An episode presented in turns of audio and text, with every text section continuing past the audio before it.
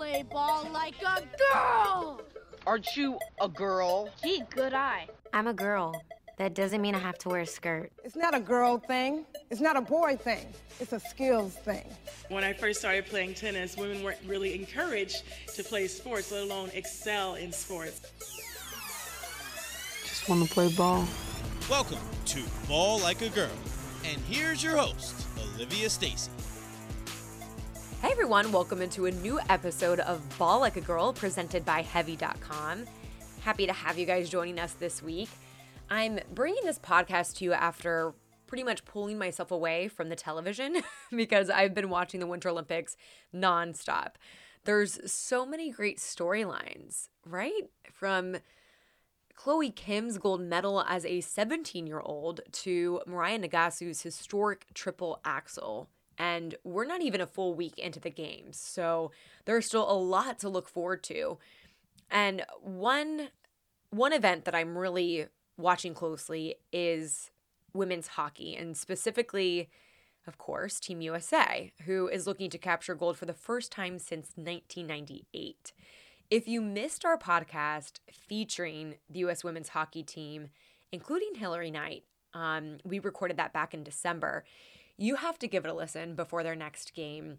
It, it was one of my favorite stories that I've covered this year and uh, they're just so fierce on and off the ice and what they've accomplished as a team and in their sport, but also their fight for equitable support. Um, it has really made waves. So definitely give that a listen.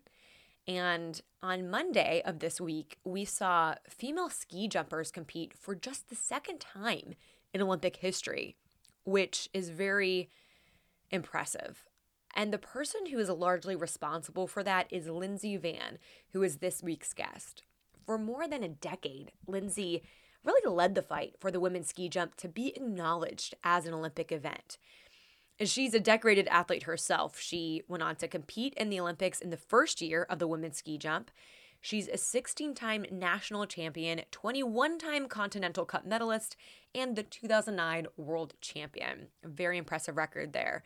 And she joined us this week to share her thoughts on what she's seen from the 2018 Winter Olympics so far, her view on the Russian doping scandal, and of course, shares insight from her own Olympic experience in 2014, which is really fun to hear. So that's enough of me talking. Here's the good stuff. Here is Lindsey Van. Hi, Lindsey. Thanks so much for joining me today. How are you? Doing well, thank you. So, since Thursday, I have to admit, I've been glued to my television watching the Winter Olympics, and I have an inkling that you've probably been doing the same thing. Uh, yes, exactly. I haven't really gone to do much else except watch the Olympics and then watch the replays and then the replays again. Yeah, I mean, your dedication probably is on a whole other level, having been an Olympic athlete yourself. So I have to ask from what you've seen so far, what do you think about the competition and who are you really excited to watch compete over the course of the next few weeks? Uh, I think uh, all the competitions have been really awesome so far. Of course, I'm excited to watch the ski jumping.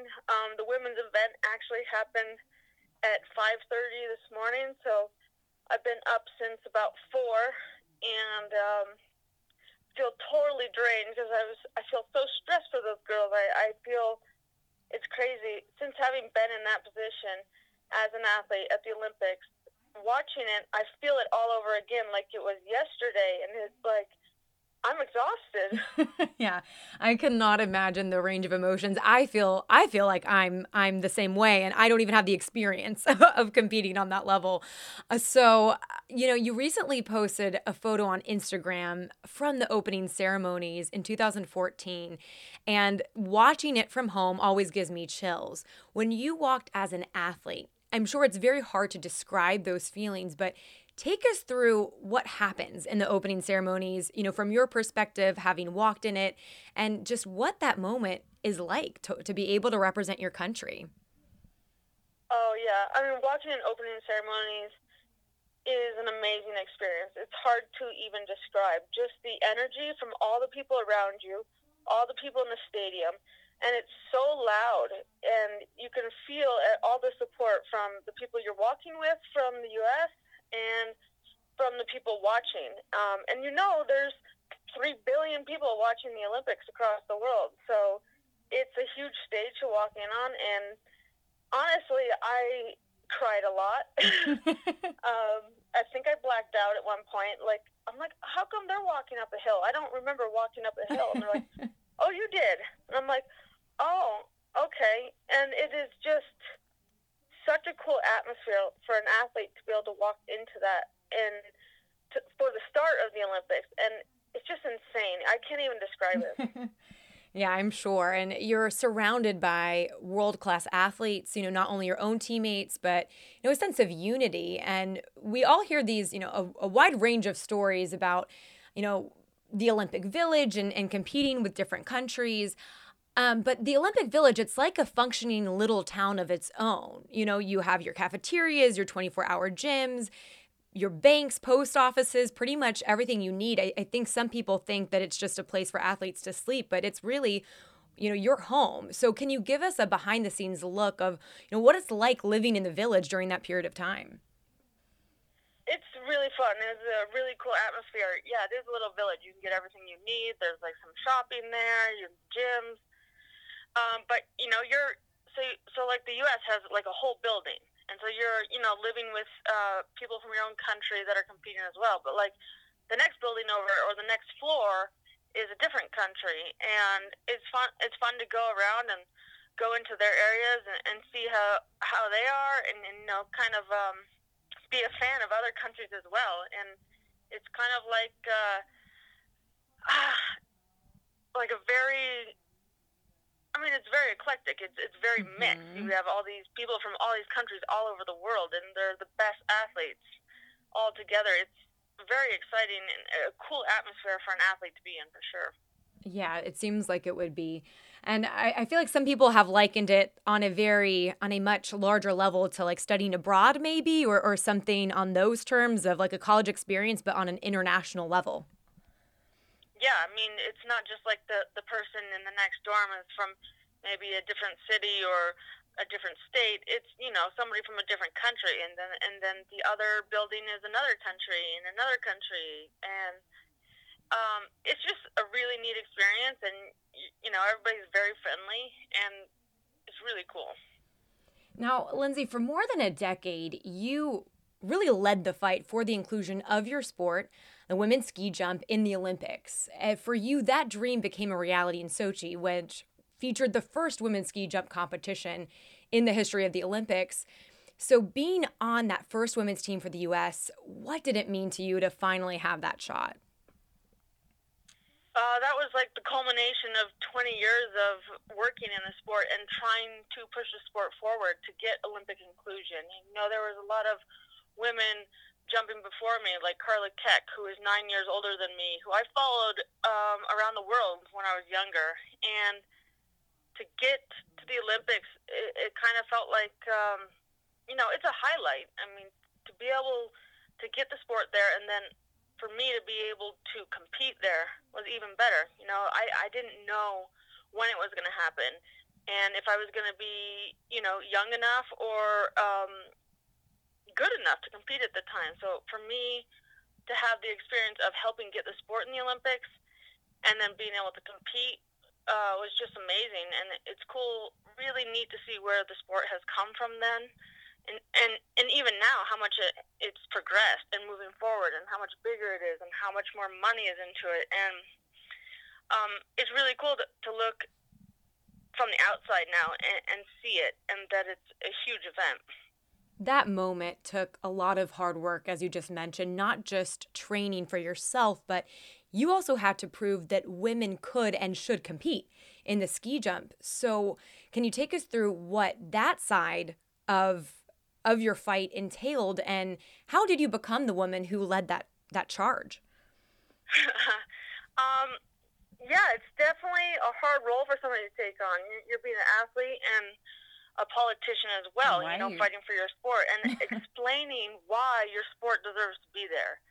Um, and it's very frustrating because you get a lot of no's, you get a lot of pushback, and you get a lot of really stupid answers to your questions. Um, and, it, and and it's hard not to give stupid answers back. It, it's um, you know, it it takes a lot of effort, and it's really hard to separate being an athlete from trying to to push it on the political side. Um, it was not easy. Um, it's not something I wanted to do, but I was in the position of, of being um, the top ranked ski jumper in the world in 2009, and you know, I'm looking around like who's gonna do like who's gonna do this, and it's it's like, oh, uh, looks like me and a few others, and it's not something you can just you know pass along to somebody else. If you're in the position to do it, and if you don't do it, nobody will, and and it becomes kind of a responsibility. And it wasn't just you know at first it was just for me to be able to compete in the Olympics, and then it was like all of a sudden one day I'm coaching younger kids and I have younger um, kids on my team, and then I realized, oh, this isn't about me this is about the sport and creating the future for, for these other athletes and these young girls that want to pursue the same thing. They need a path to follow. Exactly. And you know, you mentioned a lot of stupid answers that you that you received. it seems like or a lot of stupid questions, but it seems like there were a variety of reasons used to keep women out, from the argument that women's bodies were too fragile to the rationale that there were enough international women jumpers to justify an Olympic event. So, you know, when you were saying it was very tough eh, to combat that, what was your method to dispel those arguments? Um, it was like, you know, watch us. We'll show you. We can jump just as far. And we're are very high level, capable athletes that should be allowed to participate in the sport. And the thing with that is that you just there's no room for error because when when somebody messes up or there isn't a good competition, um, that's pointed out and, and that's highlighted.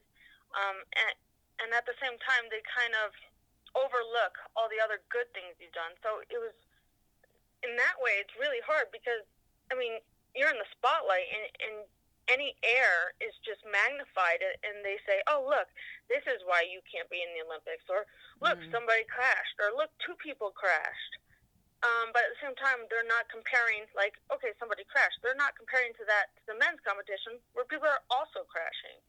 Um, so it was kind of like a, a double standard to a sport that already existed for so long for the men, but at the same time, not really being compared to them. Right. Yeah, that's very frustrating. Now, the lawsuit that you brought on the IOC did fail, but ultimately they agreed to include women's ski jump in the 2014 Olympics. They received a lot of negative publicity, and we're seeing that there is one individual competition on the normal hill for women, as there was in 2014. But men's ski jumping has the normal hill, the large hill, and the team event. So, my question is why have women been shut out of the other events? And do you see that changing anytime in the near future? Um, yeah, I hope it changes. I think it will. I think it's going to take time. I think it's going to take a lot of frustrated athletes um, pushing it. It's going to take, you know, the bad press again and, and bad media about the IOC for them to change things. I think it will change, but you know, they gave us one event to start with, and I think that's that's a good start. But now we're into the second Olympics with the same event. It's time to start, um, you know, pushing them and asking them why and asking for those reasons and what can we do and, um, you know, we do deserve at least another competition, at least a big hill competition or a team event or a mixed team event, something. I mean, one event compared to three is not a lot. I mean, it's only one chance. You know, a lot of these mm-hmm. other athletes go there with multiple events, and when you train for four years and you just have one event, uh, there's even more pressure on that one one event you have. Yeah, yeah, that's that's a good point. I had the opportunity to talk with a few members of the U.S. women's hockey team as they were training uh, for the Olympics. And I also touched upon their fight for equitable support. It's a different battle than yours, but it seems that we're seeing more women athletes take up these fights across different sports. Why do you think that is? Because it's time. I mean, they deserve it. And now I think a lot of these female athletes have the support to be able to step up and speak out and, you know, um, demand equality. And that's, I think it's good. It's only normal. And the more people that keep doing it, the better it's going to get for, for women's sports in general. Yeah, it's a fight that has to happen. But as an athlete, I would imagine you'd prefer to be able to focus on training and competing. I think you even said that earlier in this podcast. It wasn't something that you wanted to do, but you felt you had to do. And, you know, filing a lawsuit, going to court, negotiating and marketing these efforts, as you mentioned, essentially being a politician and lobbying for your sport, that takes countless hours. And I'm sure while you were training, it was very tough to find enough hours in the day, but you really had no choice. How did you approach balancing your time between leading a fight like that and as an athlete? Um, and what advice would you give that you took away from that experience to others who are now doing the same thing, such as the U.S. women's soccer team and hockey team? Well, I mean, you have to do it, and you have to do both. Um, you, if you want uh, political changes within the sport, um, you have to continue to be a high level athlete, which means you have to train and you have to keep pushing on on the political front of it. Um, I guess it is time management and priorities. You know, you make the time for what's important. Yes, you have to do the political stuff. Sometimes it's late nights in the gym. It's a lot of training at odd hours. But if, if those things are important to you, you'll make the time. And, and I think advice going forward to other athletes, other female athletes trying to change sports is you just got to keep at it. Don't get frustrated because you, I mean, it is frustrating, but keep your head up, keep going. You're going to hear no. You're going to hear no a lot of times, but just keep pushing forward because it's the right thing to do, and eventually things will change. When you were dealing with the International Olympic Committee, was there anything that surprised you in your negotiation negotiations and discussions with them that that threw you for a loop? Um, you know, I guess a lot of it, but just we, it was hard to get a straight answer from them more than once. You would hear one answer one time, and then we would prove them wrong, and then it would be a different answer, but it was never a consistent answer as to why. It just it just was how it is, and that was frustrating to me. Is you know you're dealing with this high level organization that deals with international competition, and they can't give you a really good reason as to why you can't be there. Hmm.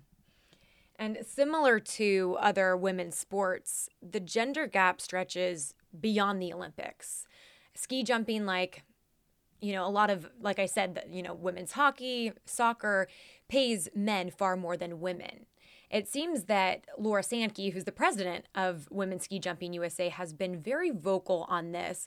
What has been the progress on the issue of equitable pay? Well, I don't really think there has been much progress. uh, I think the prize money is about the same. Um, I'm not entirely sure on what the prize money is, but I don't think it's changed, and it's like a third of what the guys get. Um, hmm. Yeah, and that's something they have to keep pushing forward. I mean, I understand. Yeah, there needs to be more sponsors and more money for people to pay those kind of prize monies, but um, yeah, I don't. I don't think it's moving forward very much at all. Hmm. Now, when I watch extreme sports and the Winter Olympics, I always wonder how athletes got their start because it's not every day that you meet someone who is a ski jumper. So, what piqued your interest in ski jumping?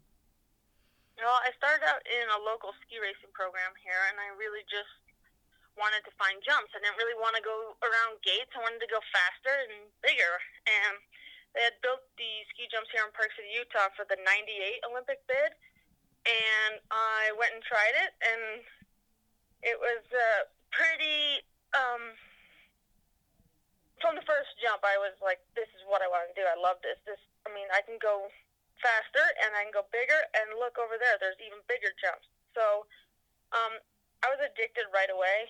Um, I liked the adrenaline rush, and um, it was a very unique feeling that I can't get doing anything else in that moment where you're just flying through the air.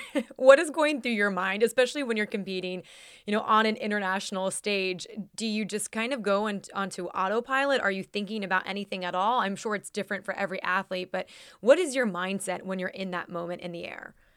I mean, you're you're so focused at that point, and ski jumping is a very technical sport, and it goes you're going 60 miles an hour, um, so you have to be hyper focused. So like when you're in the air, I'm just thinking, um, to how I can make myself jump as far as I can by um, trying to fly better. So trying to gain more altitude or trying to speed up and maximize my time in the air. Yeah, it's incredible to watch. I, I love watching your your event. And aside from the women's ski jump, which I'm, I know is your favorite event in the Winter Olympics, uh, what are some of the, the other sports that you really look forward to watching? Um, I really like watching all the ski racing, um, the free skiing, like the half pipe, slope style. I like all that. I have a, I have a lot of friends that are competing right now in all these events, so um, I actually like watching them all. yeah. Now, one of the more controversial storylines around this Olympics has been Russia and the government run doping scheme that allowed that was allowed in the 2014 Winter Olympics and the 2016 Summer Olympics. Of course, it wasn't uncovered until recently. They're now competing as neutral Olympic athletes from Russia, but there's still a lot of talk around this issue, and it's one that has implications for the future. Do you think the IOC handled this the right way? What are your thoughts on on how they approached this issue? Um, I think they did a pretty good job. You know, they kept a lot of people out that had a proven record of doping more than once and several times, and they let the athletes in that didn't have a record like that. And I think it would be, you know, I understand them trying to ban a whole country, but at the same time, not everybody was doing it. And there are sports like ski jumping where doping doesn't even help you. Um, so to see that they did allow some of them in, I, I think it is good. I mean, I think it's good for their country, and I, I think it's it's good for the Olympics. We need people, um, even if they are from a country that has a long history of doping and cheating. There are some that aren't, and I think they deserve a chance to be there as well. Yeah, and that's I think that's the complicated side of this argument because there's there's some who say, well, you know, in order to make a statement, you need to ban everyone, but then you would be banning innocent athletes who have worked their entire lives for a moment. So that doesn't, in my opinion, that doesn't seem right either. Yeah, I think that would, I mean, that's a really harsh way to deal with it. And yeah, I mean, these people have been, a lot of these athletes have been training their whole lives for this. And um, they may be in their prime and not being able to compete in something. And especially if they are clean athletes and they haven't doped and they have no history, no failed tests, nothing it's hard to say no you just can't come because you're from russia. Right. Now do you have any bold predictions for this winter olympics for team usa or any of the individual competitions? Um, i'm going to go with no because the predictions i have made recently have been really far off. Um, and i don't know I, I feel like i'm almost too invested so it's, it's hard and then I just end up crying anyway for whoever wins. right, right. I know. I'm like the, the minute I hear the national anthem play for Team USA, I just I break down and cry myself. Like I can't even I can't even watch with people because I'm so embarrassed. I I'm crying at the beginning, at the end, when people do well, when people don't do well. Um, I know. Did you see that miracle? Did you, did you see the, the the miracle story about the cross country skiing the other night? Uh, about the guy that fell at the very beginning yes. and then won. Yes. Yeah. That was incredible. I was in tears after watching that. Yeah, it's stuff like that, you know. It's it's or it's like seeing the underdog win or the person expected to win actually win with that much pressure on them. Right. I, that to me is just insane. Yeah, I, I know. I agree. Now, I have to ask you because I'm a former competitive figure skater of 13 years. So, of course, I'm very invested in the figure skating. Did you have a chance to watch any of the team figure skating yet? Yes, I did. I did watch some of that. I think uh, when um, Nathan Chen skated the, the first day and totally exploded from I think just pressure. Yeah. that's the Olympics is a different stage and it changes you and it really shows, you know, w- what competitors are made of and what they can handle and what they can't. And sometimes they can persevere and sometimes they can't. And it's um, interesting to see how it plays out. How did you ap- approach that pressure uh, of going to the Olympics? It, you, you, I'm sure you try to tell yourself that it's just like any other competition, but you know that it isn't. No, it's definitely not. Um, it's it's hard. It's I guess for me it was just trying to stay in the same routine that I've had and try to do everything as similar as I could.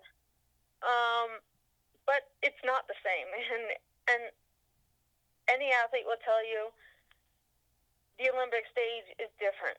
There's a different energy to it. There's some sort of magic to it. I I can't explain it, but it's it's very different. I'm sure it's even difficult to like get a good night's rest. I mean, not only because you're you have a roommate and you're dealing with, you know, living with someone, but also because of the how just anxious you are. I mean, are you able to to relax at all during during the Olympics because there's always so much going on? I mean, yeah, it's really it's really hard to rest, and yeah, it is very a very anxious time. Um, but I mean, a lot of the competitions are the same, and you kind of have to like trick yourself into falling asleep and trick yourself that's okay. Yeah, and I see that um, there's always a very long line for McDonald's in in the in the Olympic Village. It's hilarious to me because it always looks like that line is out the door. So I guess people are getting fueled up on McDonald's at the Olympics. Yeah, I'd never even found the McDonald's, but I also wasn't looking for it. And that's always funny to me. It always makes me laugh. Um, well, Lindsey, thank you so much for the time today. As you know, the name of this podcast is Ball Like a Girl. So I like to ask each one of my guests what that phrase means to them. well, I guess that's uh, do your do your best as a female and uh, show the world what uh, women are capable of.